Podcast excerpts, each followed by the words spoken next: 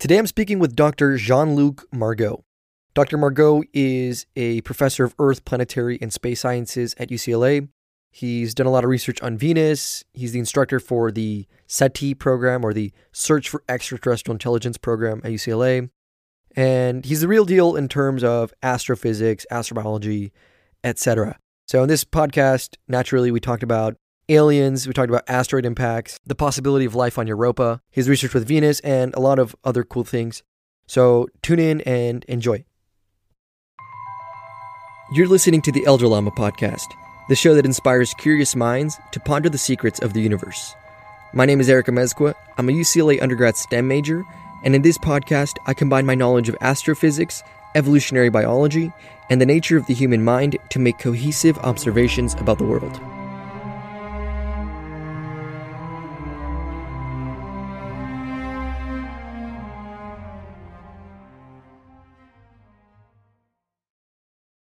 I'm here with Doctor Jean-Luc Margot. Doctor Margot, thank you for joining me. Oh, pleasure to be here, Eric. So you do a lot of cool work in the astrophysics world, and I'm really excited to get into it. Tell everybody what you do at U C L A. Sure. I'm a professor here in the Department of Earth, Planetary, and Space Science, and also in the Department of Physics and Astronomy.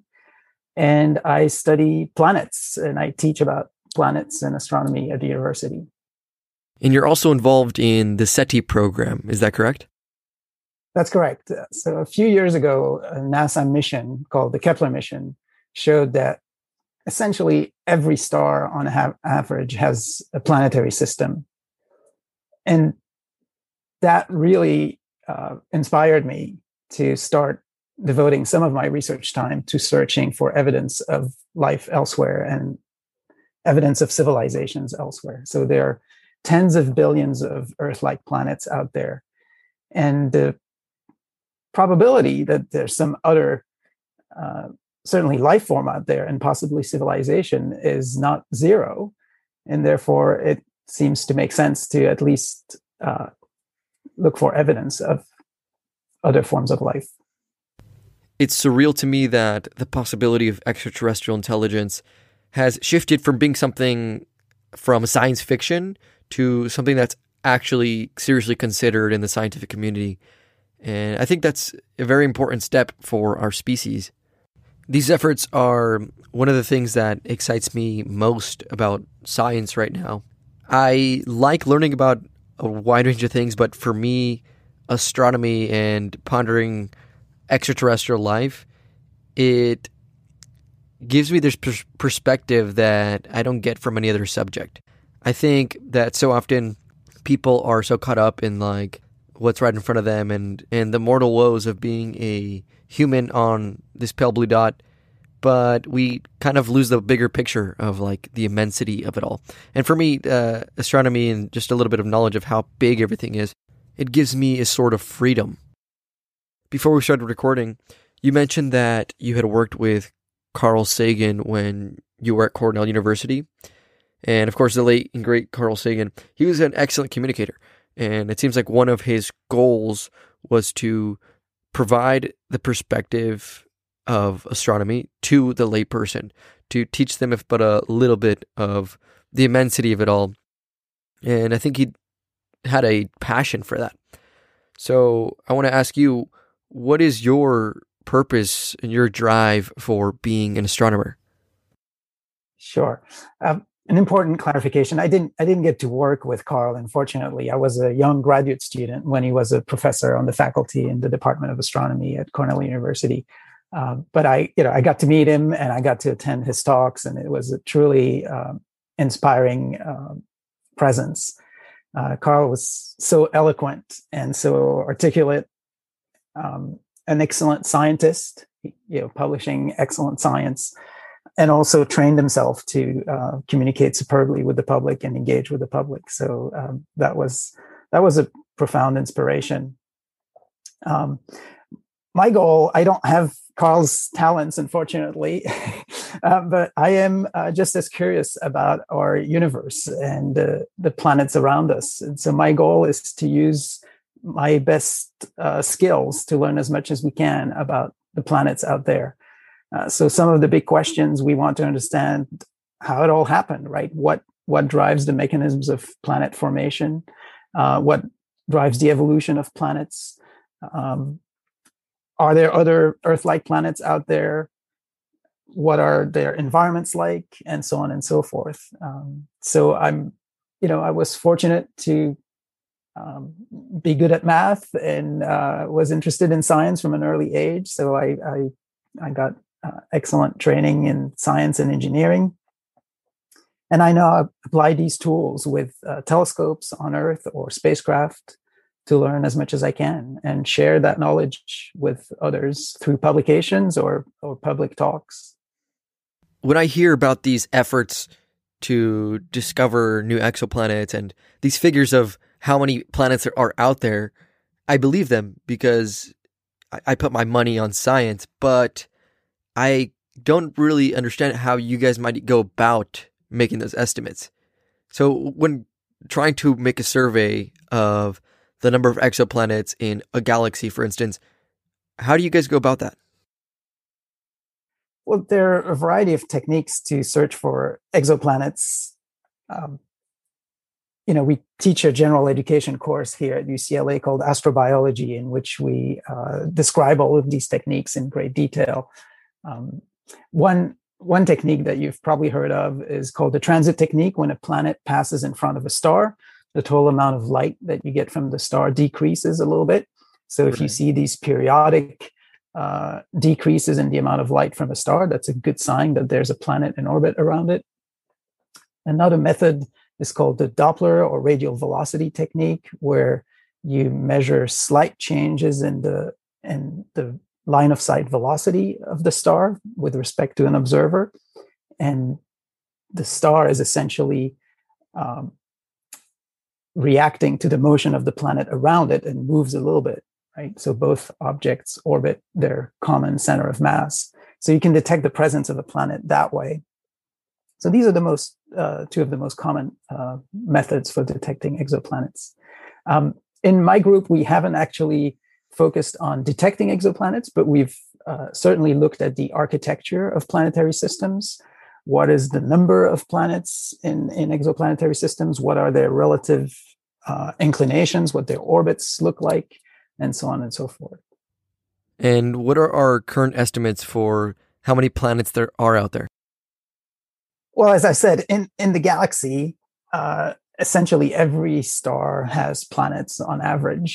And we know that most stars uh, are, in a sense, similar to Earth. Their their mass is less than Neptune.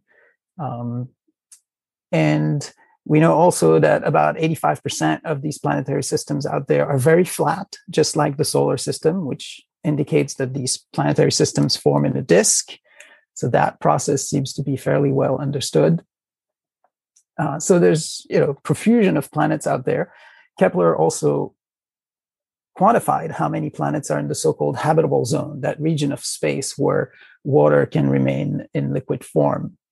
And it's something like twenty percent, you know, ten to twenty percent of planets out there that are in the habitable zone with a size comparable to Earth. So that's a huge number of potentially habitable environments. We're talking tens of billions of potentially habitable enri- environments in the galaxy.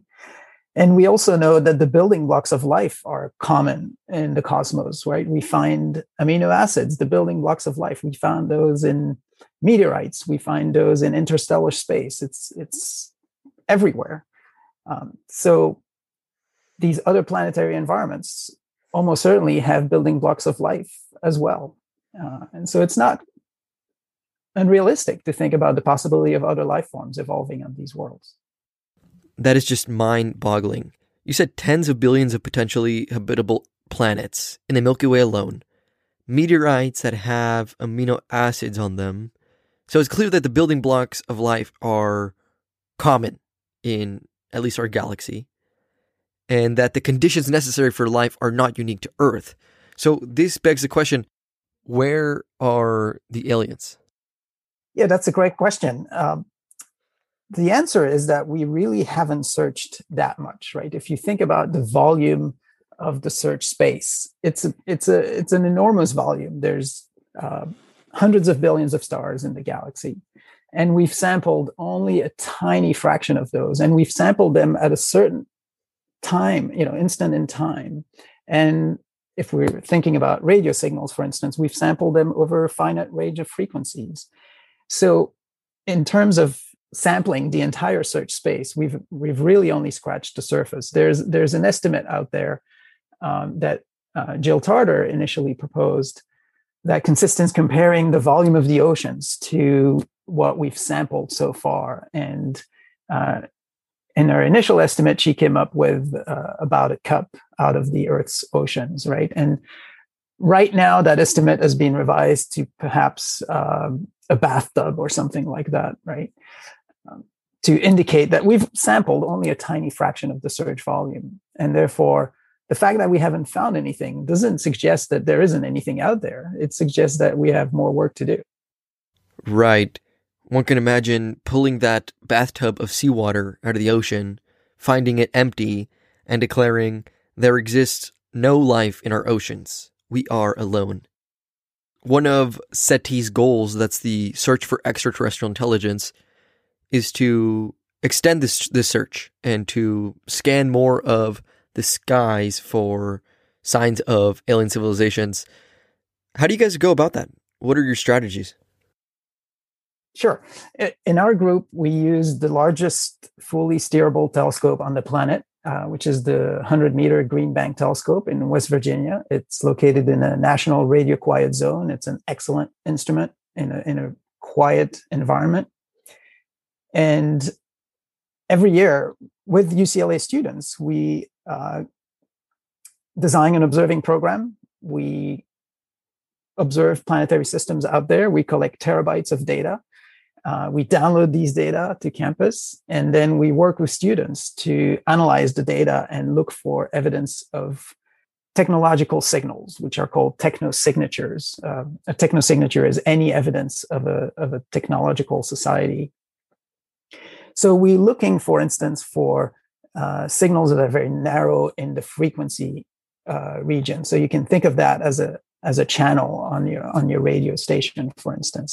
And if If we found uh, energy in a narrow range of frequency, we would know that it's a, it's not an, a natural signal. We would know that it's artificial. It takes, it, it takes a, a design process to manage uh, to do that. So that's the kind of signal we're uh, looking for. And every year we detect millions of signals, but all of the signals that we've detected so far were generated by human technology, right? So the big challenge is to differentiate between human-generated uh, signals, which we call interference, and extraterrestrial signals. So uh, it's a fascinating search. Uh, the students get really excited because they get to apply their skills in, in math, uh, computer science, engineering, and science to address this really exciting question about whether there's life out there. Wow, what an opportunity those U C L A students have. That is cutting-edge science that they're doing. So if you guys were to find these technosignatures, what would they represent? What do they tell us? We're looking for technosignatures. So we're looking for evidence of uh, technology. What that means is that we're looking for a signal that we know nature cannot produce.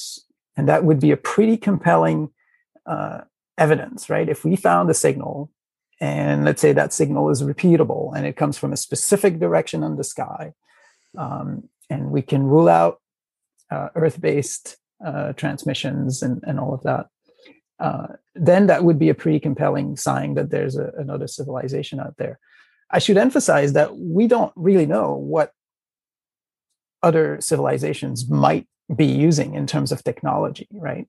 However, um, the radio regime, the radio part of the electromagnetic spectrum has lots of advantages uh, for communications. It is, um, it is cheap to transmit information in that frequency range. Uh, the atmosphere of our planet and probably other uh, planets are transparent at those wavelengths. So it's a pretty good medium to, uh, to communicate. We're looking for any evidence uh, either transmitted intentionally, like a, like a beacon to signal your existence. You know, you can think of that as a kind of lighthouse, uh, or any signal that we might detect accidentally, like a radar system or some other uh, technological tool that another civilization might be using. So that's the technosignatures. I should point out that most of the community is focused on searching for what are called biosignatures, which is evidence for biological activity.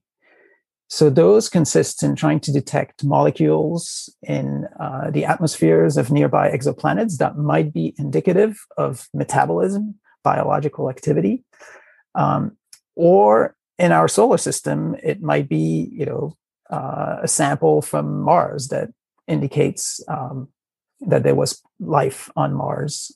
And other destinations are possible, right? We're thinking about Europa, Enceladus, uh, Titan.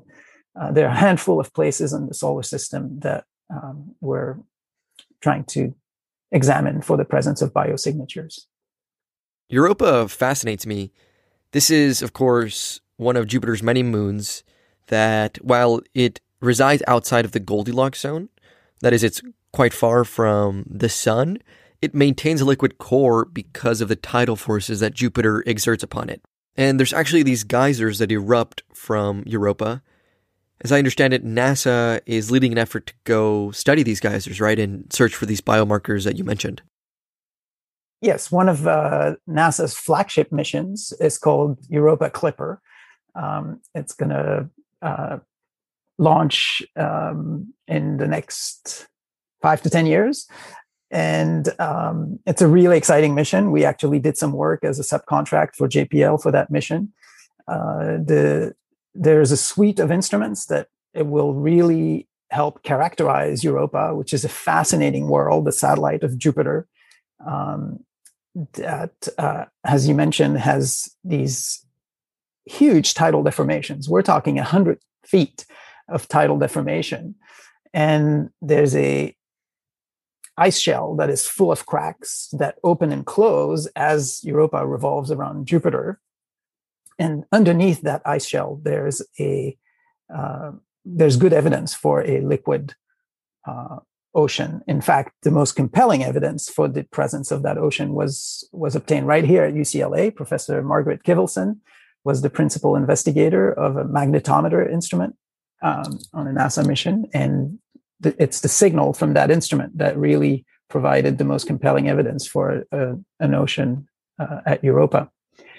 In my group, we've measured the, the spin state of Europa, and we find that it's tilted uh, with respect to its orbital plane in a way that also suggests that there's a liquid water ocean um, under the ice shell. So there's multiple lines of evidence that indicate um, the presence of an ocean at Europa, which makes it a very interesting target for um, looking for evidence of life. And uh, as you said, it's possible to sample Um, if there are plumes emanating from the surface. It's it's a little unclear whether these plumes exist or not. There's some circumstantial evidence that they might exist.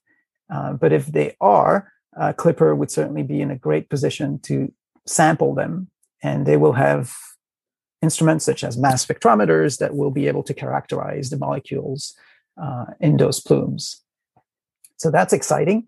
And Clipper will also set the stage for future missions to Europa that could be fully dedicated to astrobiology, um, such as trying to sample uh, material from the surface or from the subsurface. So there's a lot of exciting uh, work ahead for uh, for Europa. That's incredible. We live in such exciting times.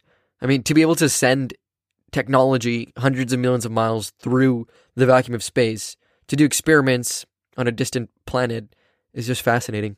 I'm just hoping I live until we find a seashell on Mars or something. Going back to your work with the SETI program, you recently had time on the Green Bank Telescope, right? What were your findings there? Yeah, so we had a great uh, observing run on Wednesday, very successful. We observed for two hours and collected five terabytes of data. Uh, we observed sixteen newly discovered Uh, exoplanet um, And these were selected by the students in the class. So I teach this course every spring. Um, we have about uh, twenty students in the class right now. They came up with these targets. We designed the observing sequence. We observed at the telescope. And it took, uh, let's see, more than forty-eight hours to download the data from Green Bank to uh, U C L A. And we're now in the process of uh, analyzing it, right? So we're first uh, uncompressing all the data and then doing all the mathematical operations that we need to do in order to try to identify these narrowband signatures that I talked about earlier. So there's a lot of computer programming uh, involved in this and data processing. And then we'll detect uh, probably ten million signals in this data set, and we'll uh, have algorithms differentiate between what is likely to be human-generated interference and what could be a, an extraterrestrial signal. So our algorithms currently are ninety-nine point five percent efficient at doing that job, which means we still have thousands of signals to examine. And the students will go through these signals and they'll, you know, make final presentations about exciting signals that they found. Uh, and in fact, last year, one of the students found the signal that for a while seemed like the real thing. And it was really exciting. Everybody was at the edge of their seat. And um, she gave an excellent presentation.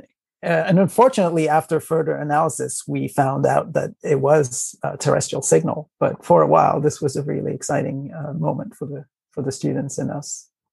That is fascinating.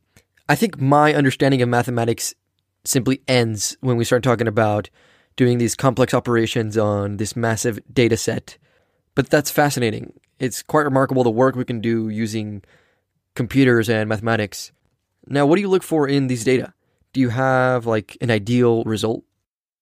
The ideal signal is a repeating narrowband signal that is confirmed by other teams at other t- facilities, right? So that would be the first confirmation step that we would take, is we would first convince ourselves that it's extraterrestrial, that it's not human generated. We would then try to repeat the observation, and we would then ask our colleagues to repeat the observation at other telescopes.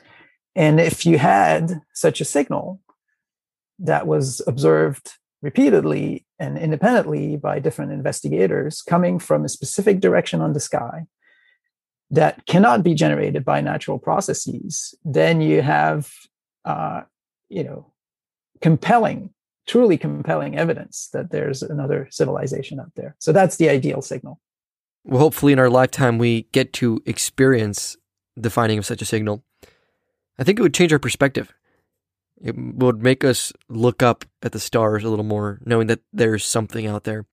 There's another explanation that I've heard to the question of, if there are intelligent beings out there, where are they? Why don't we see them? Uh, and I'd like to run it by you. The idea is that there exists these great filters that prevent civilizations from advancing beyond a point. As civilizations progress, they reach a point of technological sophistication in which they're easily able to destroy themselves. And the idea is that most of civilizations don't get beyond these growing pains, if you would, and that they, they kill themselves. And so that's why we don't see our alien brethren traversing the cosmos. And I personally find that idea quite compelling, because we in human civilization have reached a similar point. We have discovered nuclear warfare and are threatening our planet with climate change.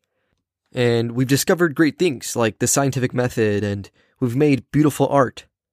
But our wisdom doesn't really match the power that we wield. So I think it's entirely possible that we will destroy ourselves before we get the chance to spread our wings into the cosmos and discover what it is like to be an advanced civilization.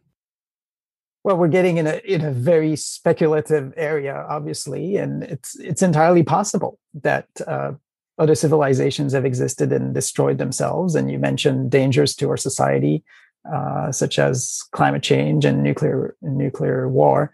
Um, it, it's certainly possible that that happens. However, all it would take really is for one civilization to survive, uh, in, in which case they would essentially become quasi-immortal. Um, and assuming that they are transmitting at radio wavelength, they they pretty much anywhere in the galaxy, they would be detectable by our uh, by our search. Um, so it's you know it's difficult to speculate about the number of civilizations out there and what might have happened to them. Um, one of the interesting uh, ideas to contemplate about the possibility of detecting a signal is to think about how advanced uh, this other civilization would be, right? So in our astrobiology course, we talk about the cosmic calendar, which was promoted by Carl Sagan, this idea that you can put the entire history of the universe from the Big Bang on a one-year calendar to get to appreciate the, the timescales. So you put the Big Bang on January first, and you find out that our technology or ability to communicate with, with radio waves was developed in the last second on December thirty-first, right? Just before midnight. And the question you have to ask is, if we established contact with another civilization, what is the probability that they've developed their technology in that same one second of this one-year calendar? Probability is almost uh, infinitely small, right? The probability is much larger that they've developed their technology at some other time on that cosmic calendar. And that means that if we establish contact with another civilization, um, that civilization is probably going to be thousands of years or millions of years more advanced than we are. And imagine what we could learn if we established contact with such a civilization, if there was a message in that signal and we could somehow decode that signal, perhaps it would be the answer to the questions you're asking about. How do you survive uh, technological adolescence? Um, how do you do it? And, and so much more in terms of scientific knowledge and other, you know, uh, it's, it's hard to imagine the amount of knowledge that we could acquire If, if there was such a signal. Yeah. There's no telling the insights we might learn from a civilization that's potentially eons ahead of us. It could be a similar situation to when Europeans discovered North America, and they'll just destroy us or like take our water or something. And comic books don't really help us there. Or it could be something beautiful, a chance to make leaps in science and technology and climate management and morality. All that is a possibility. One idea that I love about thinking about this is that we're the same as those aliens, if they were those hypothetical aliens, because we come out of the same universe, we're made of the same elements, and we're all connected by the by space-time, by the quantum field that underlies all. I would personally love to meet some aliens in my lifetime, but let's just try to survive until then. One way our civilization might be destroyed before it can reach maturity is through an asteroid impact. And asteroids are another area of study that you're an expert in. Could you tell me a little bit about your research, and is the threat of asteroid collision something we should actually be preparing for? Sure. Uh, so asteroids are really interesting uh, remnants of the planet formation process. And in a, in a sense, they give us samples of the interiors of planets, right? So some asteroids are the products of large collisions uh, in, in the solar system. And therefore, they are samples of the interiors of planets, which are difficult to obtain otherwise. So they're very interesting to study. And um, we've We've studied them with uh, a variety of uh, instruments and telescopes. We learn about their dynamical properties and their physical properties. Uh, they're fascinating worlds. And one of the reasons why we're interested in them is, as you mentioned, they, they are a natural hazard, right? There have been uh, lar- five large mass extinctions in the last five hundred million years on Earth. And we know for sure that the last one was uh, triggered by the impact of a large asteroid. So it really behooves us to at least get an inventory of the asteroids out there and figure out what their trajectories are. Um, so that's an important uh, goal that Congress has actually uh, mandated NASA to accomplish. And we're nowhere near complete in terms of uh, doing that task, in terms of getting a catalog of all the near-Earth asteroids that could impact the Earth. We are fairly complete for the very largest asteroids, let's say one kilometer and above. But when it comes down to asteroids that are two hundred meters in diameter, for instance, we're we have a lot of work to do. Um, so one of the uh, techniques that we've used to study these asteroids is radar astronomy. We've used the, the large, uh, now defunct Arecibo planetary radar to characterize these objects. And there's also a radar facility at Goldstone, about three hours north of campus, uh, that we've used to uh, observe asteroids. And with these instruments, we get uh, extraordinary information about these objects. We can characterize their orbits with great detail. So we measure their, their trajectories, and we can improve the knowledge about their trajectory by orders of magnitude with these radar measurements. And we can also obtain very precise information about their sizes, their shapes, their spin states. We found that, you know, about one in six is a binary systems where you have two asteroids in orbit around one another. Um, and we can characterize those with great precision. So that's been uh, a, an exciting aspect of, of our research as well. So if one of these gigantic asteroids were to have a collision course with Earth, what could we do? Do we have any technology in place that might protect us? Right. So first of all, it happens all the time, right? The Earth is bombarded with uh, asteroid material all the time. It's just that most of the uh, asteroid impacts are at small sizes. And at these small sizes, they just simply burn up in the atmosphere. When, when you have an asteroid that's a little bit larger, Uh, it can make its way to the lower atmosphere or even impact the ground. And that's when that's when it gets uh, serious. So an example of that was the impact of the Chelyabinsk asteroid a few years ago, where about a thousand people got injured um, in a small town in Russia when a tiny asteroid actually made its way. So we're worried about larger asteroids that could wipe out, you know, entire cities, or if it was large enough, uh, it could actually destroy civilization. Now, those impacts happen infrequently, right? We're talking about millions, hundreds of millions of time of uh, interval between impacting events. But nevertheless, we would like to make sure that um, such an asteroid is not on a collision course. Now, if we did find uh, an object on a collision course, there are things we can do. So this is an interesting aspect of the impact hazard. It's the only natural hazard that we can actually prevent, right? If you think about volcanic eruptions or earthquakes, we are completely powerless compared to these events. But the asteroid impact hazard is something that we could uh, effect by sending a mission to uh, deflect the course of the asteroid, for instance. That's one of the most common ways that we're thinking about averting uh, a disaster.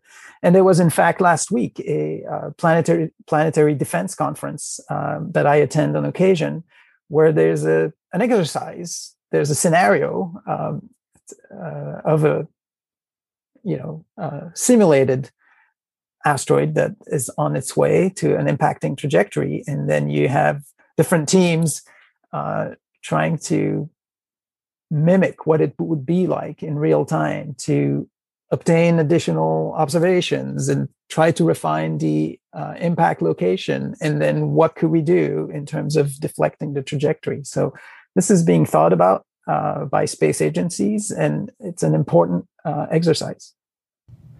Well, that's encouraging. That's yet another thing that just recently was science fiction, but now we're actually preparing for it and thinking about it. It's crazy how our perception of the world changes. I've heard a lot about asteroid mining, which is the idea that we can travel to an asteroid, land on it, and harvest its natural resources. And in the time of Elon Musk, it's not something that's super out of reach. This could very well be happening in the next few decades. And some say that it'll make the world's first trillionaire. Do you see asteroid mining actually becoming a thing? That's being uh, considered by uh, several uh, private companies. Uh, they are looking at the possibility of mining, uh, as you mentioned. I'm not an expert on the economics of, of this uh, prospect, right? So what would happen to the market, for instance, if you suddenly brought back tons and tons of uh, platinum, platinum or other rare metal that we need on Earth for manufacturing purposes? Um, I'm not really sure what would happen, uh, but I do know that there are private investors looking into it, right? And um, again, if They're they're thinking about potential targets. Uh, they're developing uh, technology to try to uh, accomplish these goals. The timescale is difficult to predict, um, but possibly in the lifetime of, of U C L A students, we'll be will be mining asteroids. It's it's entirely possible. Well, I'd love to see that. Hopefully, our pal Elon hops on that train as well. Now, you do a lot of work on Venus, and if I'm being honest, I don't really know too much about Venus. I would say, like most people, I've hopped on the Mars bandwagon. I think the media is mostly covering Mars right now, but tell me about your work with Venus. Oh, sure. Uh, so uh, last week, uh, we had a publication in Nature Astronomy where we described the results of almost fifteen years of observations of Venus, and we've measured its spin state with great precision with an interesting radar technique. And what that tells us, um, essentially provides new insights about the interior of the planet and about the atmosphere of the planet. Um, it gets a little technical, but we've been able to measure the orientation of the spin axis of Venus with, with great precision, about ten times better than previous estimates in, in both spatial dimensions. And for the first time, we've been able to measure what's called the precession of the spin axis, which is a the motion that is similar to what a top makes um, when you spin it. And the interest in obtaining that measurement is that it tells you about how the mass is distributed inside the planet. And so, in, in a sense, we've obtained the first estimate of the size of the core of Venus, um, by measuring this uh, motion of the spin axis of Venus. So that's really exciting. Um, we, you know, our uncertainties are currently too large to rule out certain models of the interior of Venus, but we're going to continue the measurements and gradually reduce the uncertainties to a point where we can actually um, make compelling um, inferences about the interior of Venus. So I'm, I'm really excited about that.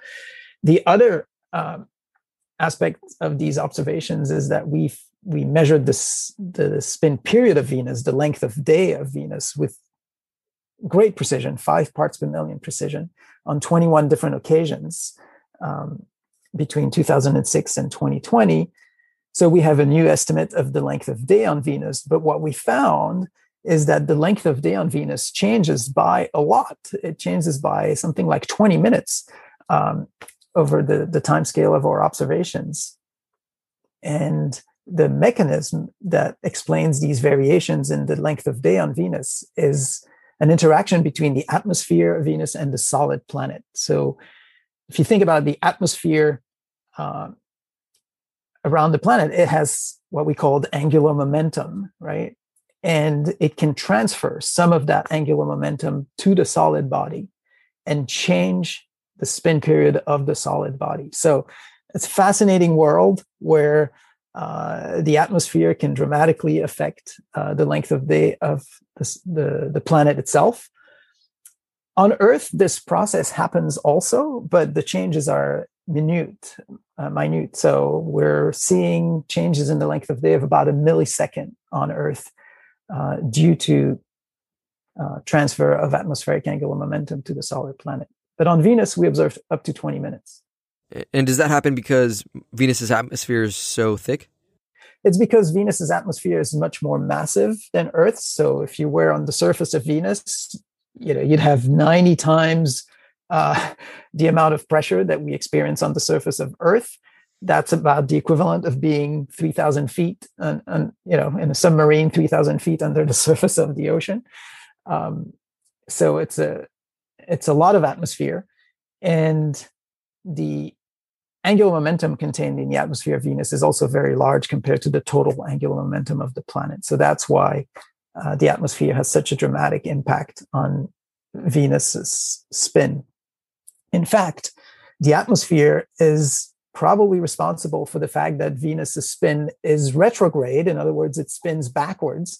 Uh, it spins in the opposite direction compared to its revolution around the sun, which is pretty unique among the planets.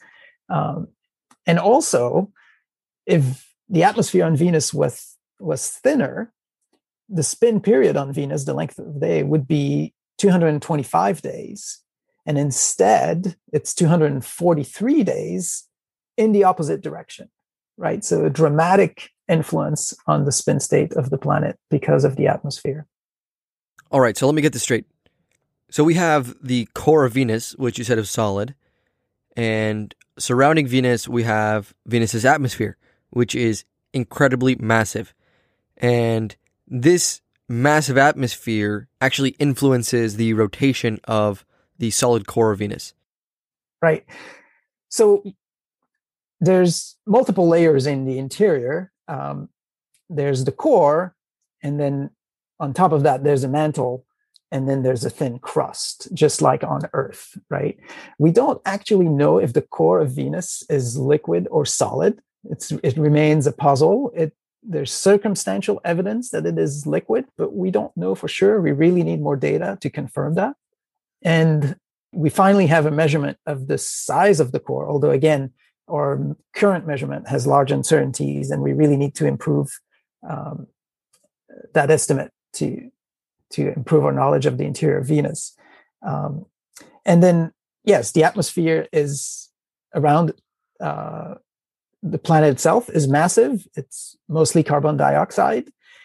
It has a lot of momentum, and it can exchange some of that momentum with the planet. So one of the processes is that there are large mountains in the equatorial regions, and there's just sheer friction between the atmosphere and these mountains, and that's enough to transfer that momentum to the solid planet and to change the length of day on the planet. So it's pretty, pretty exciting, pretty remarkable.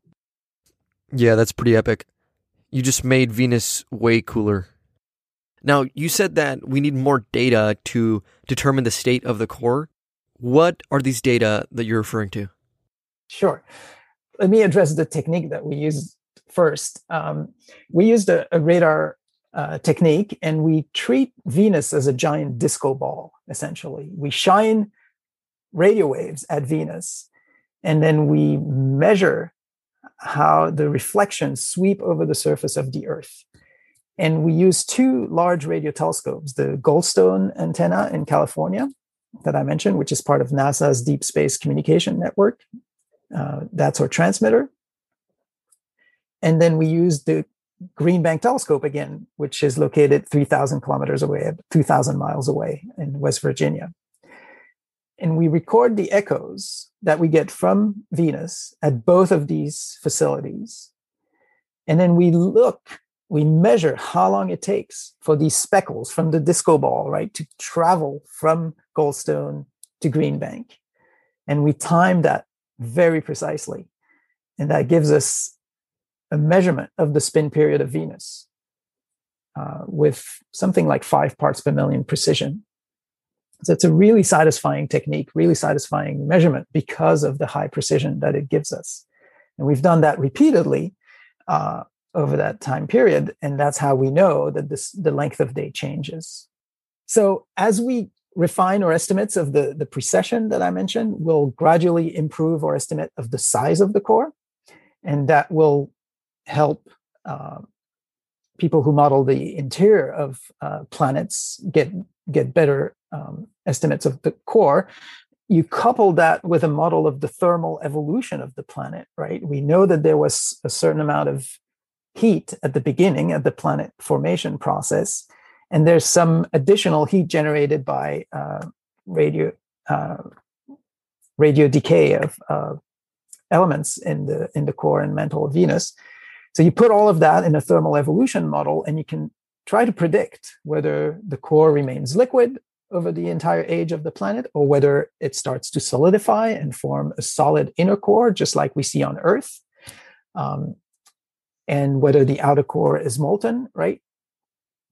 So that can give you a clue as to whether the core is liquid or solid. However, the best way to determine this is really uh, by observations rather than modeling, right? So one measurement that we can make is a measurement of the tides of Venus, right?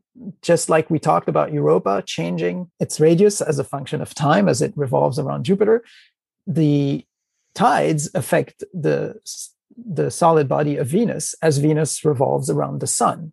And the amplitude of that tide is measurable. And it, and it depends on whether the core is liquid or solid, which makes sense, right? If, if it has a squishy center, you can imagine that the uh, deformation is going to be larger.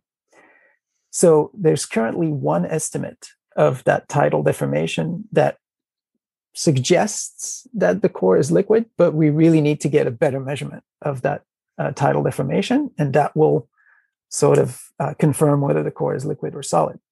An even better technique would be to send a seismometer or multiple seismometers on the surface of Venus, because then you can actually measure how waves propagate through the surface and determine whether the interior is liquid or solid. That is challenging right now because of the pressure conditions that I described and also the temperature conditions, right? Venus is something like uh, seven hundred Kelvin at the surface. That's hotter than your oven. Uh, on the self-cleaning cycle, right? It, it's sufficient to melt lead. So we're, we don't have the technology right now to have seismometers that can function on the surface of Venus, but people are working very hard on this problem, and they're developing high-temperature electronics that will one day enable us to send uh, seismometers on the surface of Venus and learn about its interior in greater detail. Okay, say you're trying to measure the amplitude of the diameter of Venus, and you have these measurements. What tells you whether Venus has a liquid core versus a solid core? Do we have some planet with known characteristics that we can compare these measurements to? Well, we compare it to the, the null hypothesis, which is, let's say, there is no liquid core, and therefore the amplitude would be tiny, right? It might be centimeters, uh, maybe an inch or so. And we can do these calculations, right? We we put in the rheological properties of the material, the viscoelastic properties of the material in a model, and we can compute the effect of the gravity of the sun on the solid planet. So on Earth right now, twice a day, the solid surface of the Earth rises and falls by about two feet, right? We don't feel it because it's a slow process, but it happens. And that measurement is... Uh, I mean, I'm sorry, that deformation is detectable from an orbiting platform, for instance. So we can do that at Venus as well, right? We can measure the amount of that deformation and compare it to our models to find out whether the core is liquid or solid. Yeah, that's pretty remarkable. Do you see this work that you're doing and these discoveries that you're making having an impact on the future of astrophysics? Well, there are billions of Venus-like planets in the galaxy, for instance. So we're we're curious about those, right? We want to understand uh, how they how they're put together and how they form and evolve. But in terms of understanding our own planet, um, Venus uh, provides a really good uh, laboratory because it's about the same mass as our planet. It's about the same size as our planet. It's about the same composition as our planet, but it looks completely different from our planet. And the big question is, why is that, right? What happened to Venus that it has such a different atmosphere, that it has such different landforms than on Earth? What can we learn about how planets form and how our own planet uh, evolved over time by studying this planet that is right next door, right? So I'm a big proponent of uh, sending additional missions to Venus. There have been essentially no NASA mission to Venus in almost thirty years. Uh, in contrast, there have been something like a dozen missions to Mars in that same time interval. And, you know, I really want to see missions to Venus. This is the planet most similar to Earth, and we have lots and lots of questions about it, and we want to find out a lot more about it. If you had a magic wand that would fund any endeavor to Venus, what would you send? Uh, there, there. This has been studied in great detail. There's several mission concepts right now on the table that space agencies are reviewing, right? So at the European Space Agency and at NASA, there are missions that have been proposed that could be funded and launched in the next few years. Um, for Venus, what I really want to see is, is another radar system, right? Because the, the atmosphere is completely opaque to optical uh, radiation. So you can't take pictures of the surface of Venus, really, with an optical instrument. You really need a radar system. Uh, so I would send a very capable radar system to learn more about the landforms, to study whether uh, these landforms have changed since the Magellan mission that happened in the early nineties. Um, so that one also had a radar system, and it it sort of mapped ninety-eight percent of the surface with resolution of about one hundred meters to three hundred meters, depending on the location. So if we went back now, we could detect whether um, there's volcanic activity on Venus, right? We could detect whether some uh, landforms have changed. And uh, that would tell us about certainly active processes right now. Uh, we could learn more about all kinds of uh, geology on the surface and the mechanisms that affect the crust of Venus. And again, relate that to the processes that take place on Earth. Um, I would want to know a lot more about the dynamics of the atmosphere of Venus. Uh, it, The, the atmosphere super rotates. It rotates sixty times faster than the solid body. We don't really know why. It's a, it's an amazing puzzle. Uh, there's lots of hypotheses out there, but we don't fully understand that question. I would want to see a lot more data about the winds inside uh, the atmosphere of Venus so that we can make progress uh, in this issue. And as I said, the atmosphere of Venus is really responsible for tuning the length of day on that planet, right? So anything that's going to affect the atmosphere, uh, if there's a change in the uh, albedo of the planet or the reflectivity of the atmosphere, like if there's a big volcanic eruption, for instance, uh, if the eccentricity of the planet, of the orbit changes a little bit, as it does on long time scales. All of these things are going to change the amount of light that impacts the atmosphere, and that's going to change the length of day on Venus as well. So um, it's a fascinating topic, uh, the coupling between the atmosphere and the and the solid planet, and I, you know, I'd like to understand more about it. I imagine you've put a great deal of thought into these matters, and I'm sure you've proposed these ideas to panels and to NASA. Why do you think they are so much more willing to support projects to Mars than they are to Venus? It's difficult to speculate about these things. Um, one possibility is that um, Mars, with an earlier environment that was suitable for liquid water, may have more appeal because of the potential for Uh, biosignatures, right? Finding evidence of ancient life forms on Mars. It's possible that that's been driving uh, the exploration of that p- planet in part. I think it has been suggested also there may be another reason, a historical reason, where um, NASA was not initially very successful in observing Venus, and the Soviets were actually far more successful. And so it's possible that um, as has been suggested, some kind of inferiority complex about exploring Venus that uh, the American Space Agency hasn't just devoted a lot of resources to it. So again, I'm hoping that that's not true, and I'm hoping that that situation changes and that the agency does fund uh, missions to Venus very soon. One reason I can think of is that Mars is much more charismatic than Venus. Mars is all we hear about in the news. You know, Elon Musk is trying to terraform it. He's trying to send people there.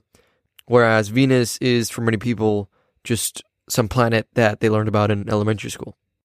So to me, it's the complete opposite, right? To me, Venus is far more fascinating than Mars, hands down. Well, I'm glad you're passionate about it. We need people like you. Hopefully we see more efforts in space. I, I want to see missions to Mars and Europa and Venus. Really, the sky's the limit with what we refined chips can accomplish. We just got to focus a little bit. Stop expending precious energy and attention on really trivial things. I think about Europa often, and it actually comes up in conversations for me quite a bit.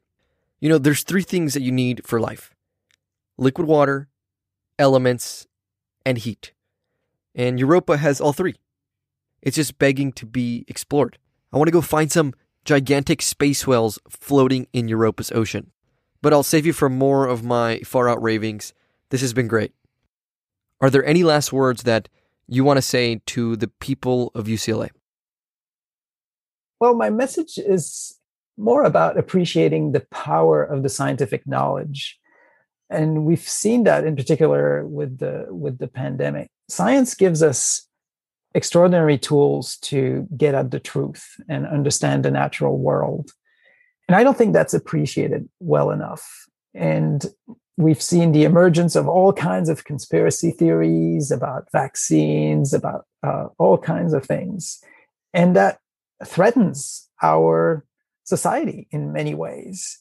And I would just like to impart uh, to your listeners that the scientific method is a really powerful tool to learn about nature. And And I wish we would rely on it a little bit more, right? So that we we wouldn't be faced with these questionable beliefs that really affect our ability to function in society. Uh, there's been enormous amount of unnecessary suffering and death because of questionable beliefs out there.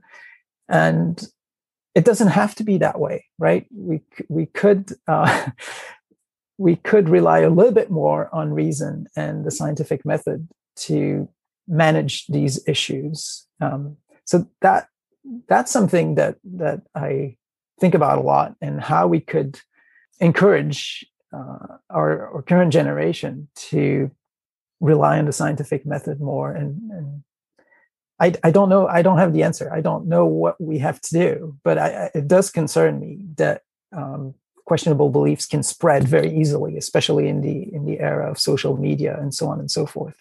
And I wish that we would have a little bit more discipline in confronting our beliefs with evidence, which is what the scientific method is all about, right? Um, you hear a claim, well, how do you know that, right? And having the discipline of asking yourselves, okay, I have this belief in my head. How do how do I know this? What What evidence is there to support my belief? Or more importantly, what evidence is there to contradict my belief, right?